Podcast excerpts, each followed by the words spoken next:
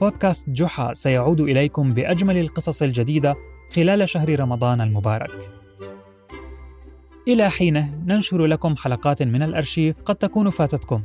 نتمنى لكم حسن الاستماع ولا تنسوا الاشتراك أينما تستمعون لنا كي يصلكم كل جديد.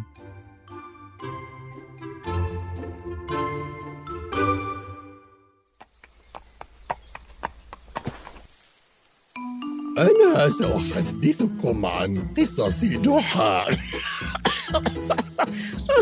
لا لا تسرحت يا شلهوب. أحتاج لأن أجمع أفكاري. أنا شلهوب. شلهوب حمار جحا. أتعرفون جحا؟ هو حكيم الحمقى وأحمق الحكماء. قصصه لا تخلو من الذكاء والحكمة. وفي بعض الأحيان من الحماقة. ولكن من أين أبدأ؟ أوه تذكرت. علي إكمال قصة لقاء الأول مع جحا.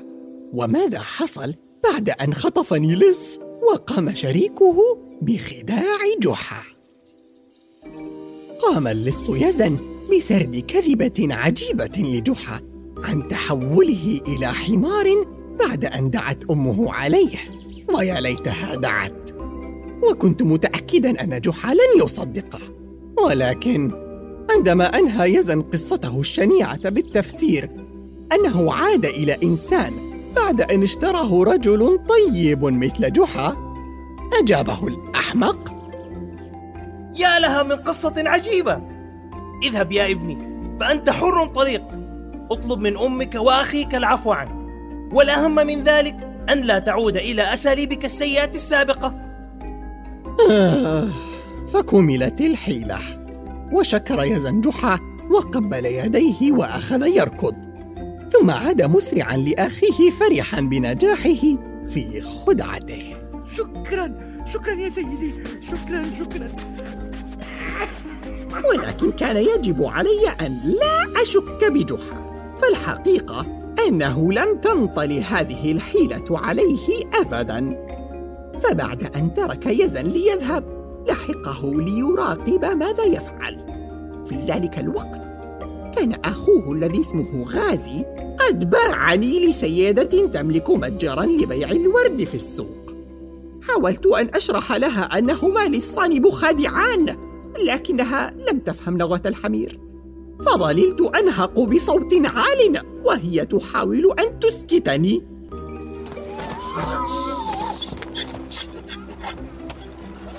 وأما جحا فلحق اللص يزن عائدا إلى السوق وراقبه عن بعد حتى رآه يعد ربح البيع مع أخيه. والإثنان يخرجان من السوق يضحكان ظانين أنهما خدعاه أراد جحا لحقهما ولكن في تلك اللحظة سمع صوتي وأنا أصيح في السوق ورأى مجموعة من الناس ملتفين حولي فأسرع إلي ليهدئني ثم بدأ يتكلم مع صاحبة المتجر ليشرح لها ما حدث. أه، مرحبا سيدتي. يبدو أنك تواجهين مشكلة مع حماري شلهوب حمارك؟ أظن أنك مخطئ. فهذا حماري واشتريته بنقودي. دعيني أحذر لقد اشتريته اليوم للتو من شاب ذي شعر داكن ولحية. أليس كذلك؟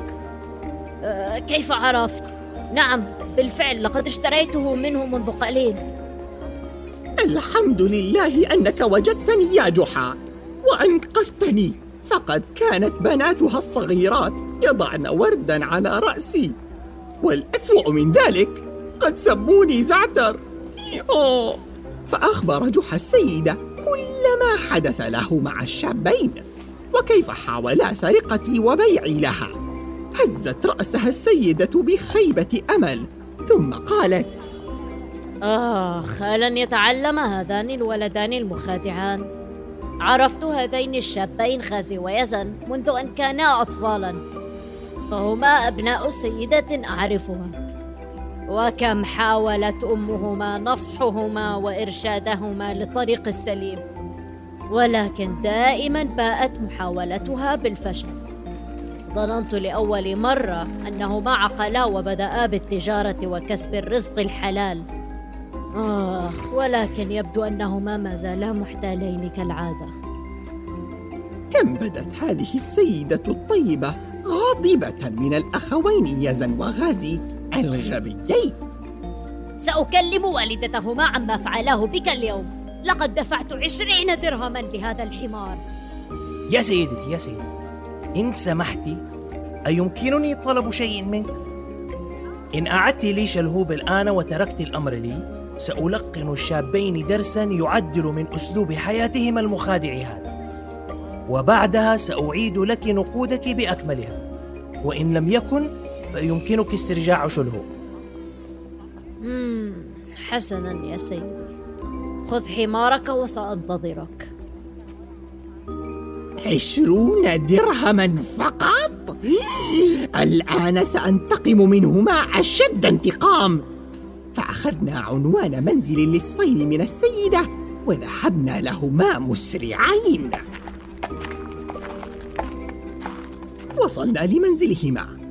واختبأنا خلف خم الدجاج في حديقتهما للمراقبة. فكان يزن الذي انتحل شخصيتي مستلقيا ونائما على أرجوحة في الحديقة واضعا قبعته على وجهه حماية من الشمس.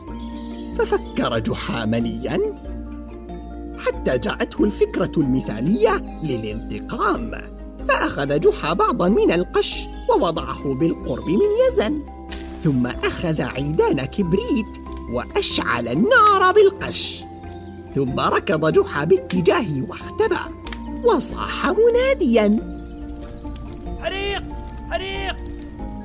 قفز يزن من نومه فزعا وطارت قبعته بعيدا عنه وعندما رأى النار مشتعلة صار يصرخ. حريق! حريق ذهب إلى المنزل مسرعا ليحضر دلاء من الماء لكي يطفئ النار. وهنا تلفت جحا إلي بحماس وقال شلهوب أنا بحاجة إلى مساعدتك. هذا مهم جدا.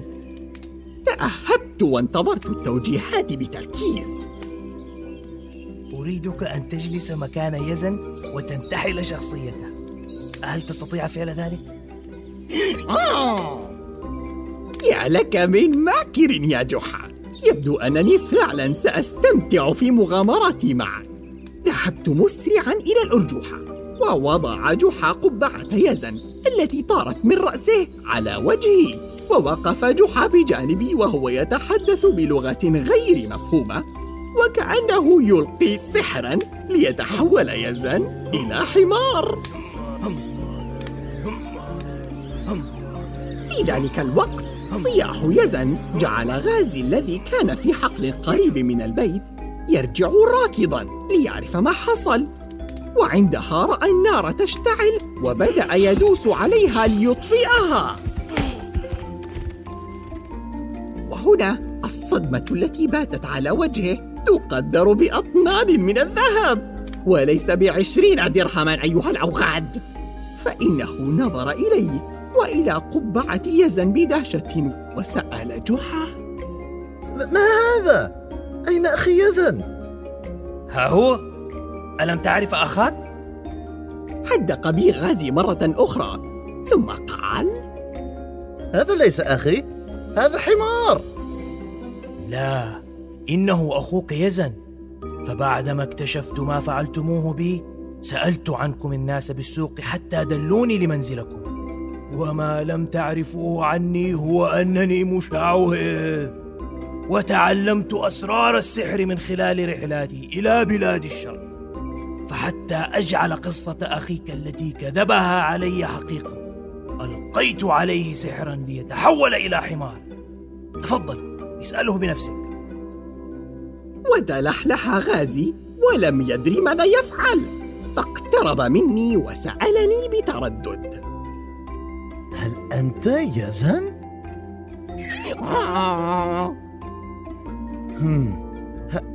هل أنا أخوك غازي؟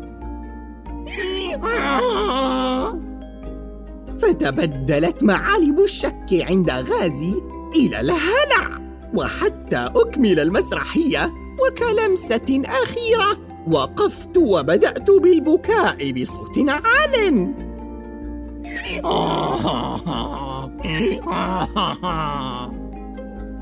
رأيت جحا يحاول مقاومة الرغبة في الضحك فعلمت أن حركتي أعجبته وأثرت على غازي أيضا.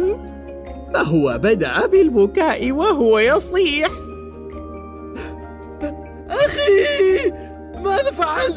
فعلت؟ أرجع أخي إنسانا.